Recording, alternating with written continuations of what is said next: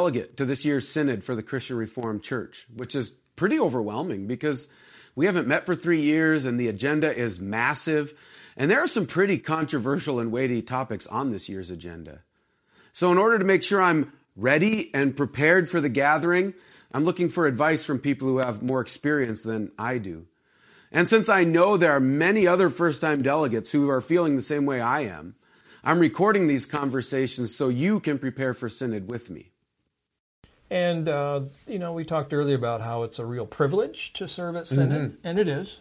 And uh, one of the things that I would come away from Synod um, encouraged by is uh, reports you hear from uh, World Missions mm-hmm. called Resonate Now and and uh, Reframe and and so forth. At Synod, you get to hear some things that you may not actually reach you, you know, in the pew in your own church, mm-hmm.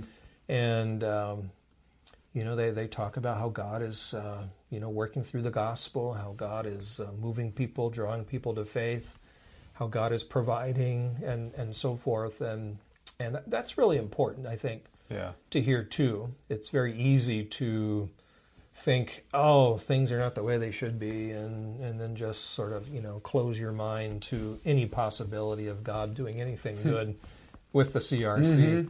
But, you know, as someone has said, God can shoot straight even with a crooked stick. Yeah. Which is good, because I'm a crooked stick Amen. too. And uh, so that, that's actually a very, I, I find, encouraging thing. Um, and uh, some of the advisory committees, I mean, you, you get to hear extended reports from the agency directors yeah. and so forth.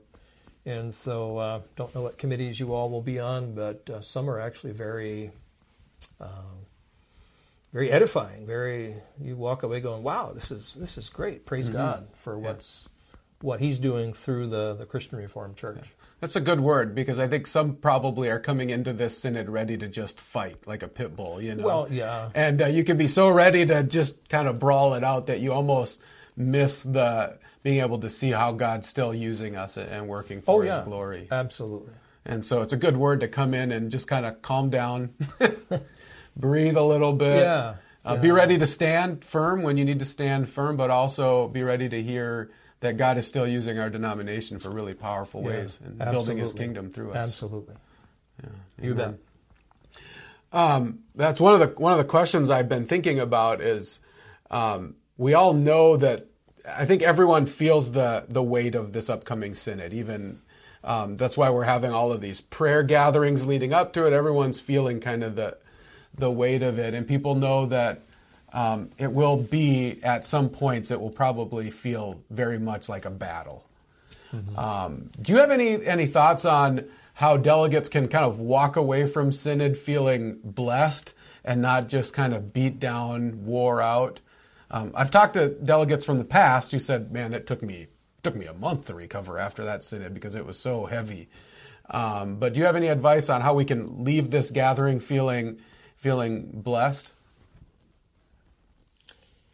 Well, um, I think I was one of those that had to take a month to recover a few times, um, because yeah, not not everything goes the way you you think it should, um, and uh, you know I, I, don't know if you should be talking to me, you know, about going to synod because I've been at synods where things I was, uh, you know, felt very strongly about and convicted about, spoke to the issues and voted, uh, you know, my convictions. Uh, you know, I ended up being, you know, the the tail that the dog mm-hmm. was wagging instead of the nose that the rest of the dog sure. was following, and um, and it, it, can be very disappointing. It can mm-hmm. be frustrating, and uh, and you you might wonder, you know, um, you know, is this a matter of Ichabod? Has the glory departed? You know, mm-hmm. and and so forth.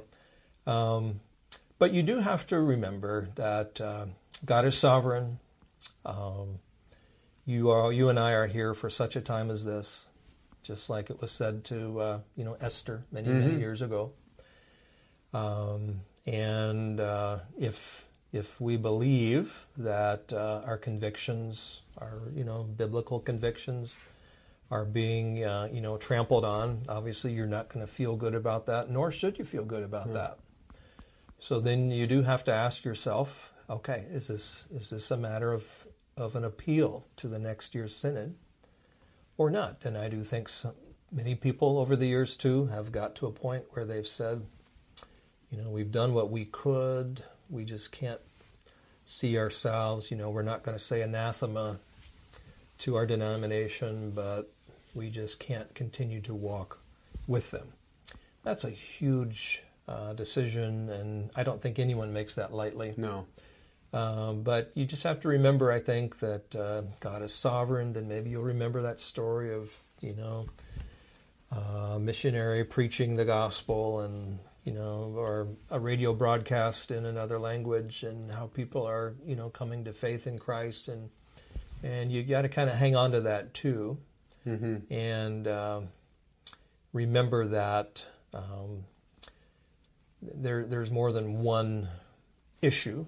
Uh, of course, central is the gospel. Central Yeah. is whether or not we will maintain the marks of the church going forward. Yeah. But, um, you know, I'll just say, too, if you're discouraged by what happens at Synod, you're not alone.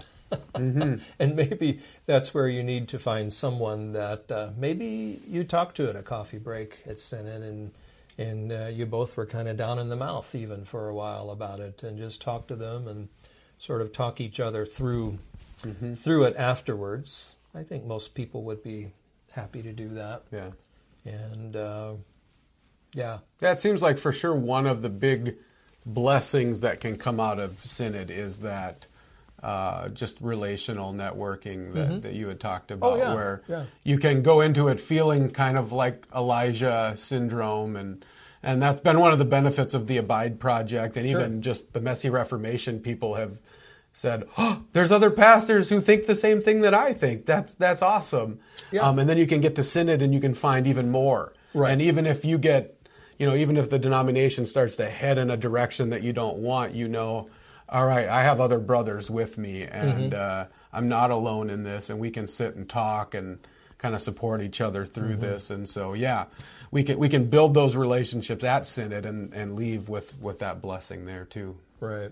And I, I have found too that uh, at Synod, you know, you don't always go through the lunch line or whatever by your sort of comrades. you, you you might find yourself uh, visiting with someone that uh, maybe is like a polar opposite on some of the issues, and you kind of know that, and it'd be okay, God, are you testing my faith or not? You know, and and I, but actually, that that's a great opportunity. Uh, number one, to be friendly uh, to someone that you've disagreed with, and maybe you know you disagree with, and maybe you'd have a chance to say, you know, I just don't quite get it. Why, why you you really feel that this is the way to go? Could you just simply explain it to me? And and I do think that um, you're not going to agree with this person, but if you actually hear from them Yeah.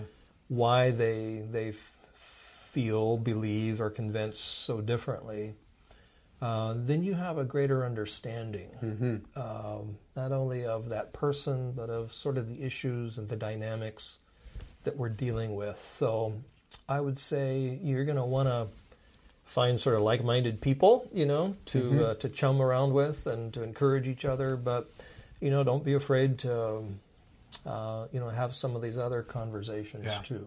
It's a good word because on the floor, everything's so formal, speaking for or against motions and stuff, and it's hard to really sometimes get to the heart of why people are making these motions. And so, sitting with someone you disagree with over lunch and just saying why, and then taking James' advice to keep your mouth shut and, and just listen and don't get in Yeah. a debate with them, but just listen and hear why they believe what they believe is, is good. Yeah, and, and I think that's important. Um, and I do think that if we actually show, uh, you know, Christian respect toward each other, where we disagree as well toward each other, now they're all going to vote together on the issue when it comes down to the vote. But um, that that's a bridge building thing, which we do need too. Yeah. Uh, I want to understand people, uh, especially the ones I disagree with. Mm-hmm. I do. I want to understand what you know. Sometimes you go, "What were they thinking?" But what were they thinking? Yeah. You know. Yeah, hundred percent. That was uh, One of the things I really became convinced of in my undergraduate program, because I went to, uh, so my undergraduate program was in a, a Baptist dispensational, like pretty much everything opposite of what what I believe. And so I had all of these professors that would say like, "Well, Reformed people believe," and I would go, "No, we don't." and so eventually we we had these conversations. And I remember getting so frustrated when people were misrepresenting me that I made it tried to make a commitment to the best Right. of my ability. Right. I will not try to misrepresent. I will intentionally try to honestly represent these people's opinions and then interact with them on that level rather than Right. creating this straw man Yep. that makes you seem smart but no we're going to actually interact on those on that level. And in order to do that, you have to sit down with people and say, "Why do you believe this?" Right. And if you can do it when you're not in five minutes going to have to vote, Yeah. that's that's better too. yeah, when you have to vote, the Yeah. pressure's on. My most productive conversations have been informal over the years, not when I was going to vote on something. Mm-hmm. Because they're, you know, it's Well, not right all bef- political, but if you have to vote and you need a majority or whatever, it becomes sort of, it feels political, even Mm-hmm. if it's not. And so to have a discussion when you're not going to vote, like I said, in five or 10 minutes. Yeah. That could be Well, at the vote time, people are digging into their trenches. Oh, absolutely. I mean, everybody's deciding which trench am I going to be in, and Mm-hmm. it's hard to. It really is hard to move people in and out of those trenches Mm-hmm. in that moment. But if you can have more of a laid back conversation outside of that, then um, yeah, you can have some. Yeah, Yeah. it can be productive. Absolutely, and that's good. We need to to understand real people and not just think about caricatures. Yeah.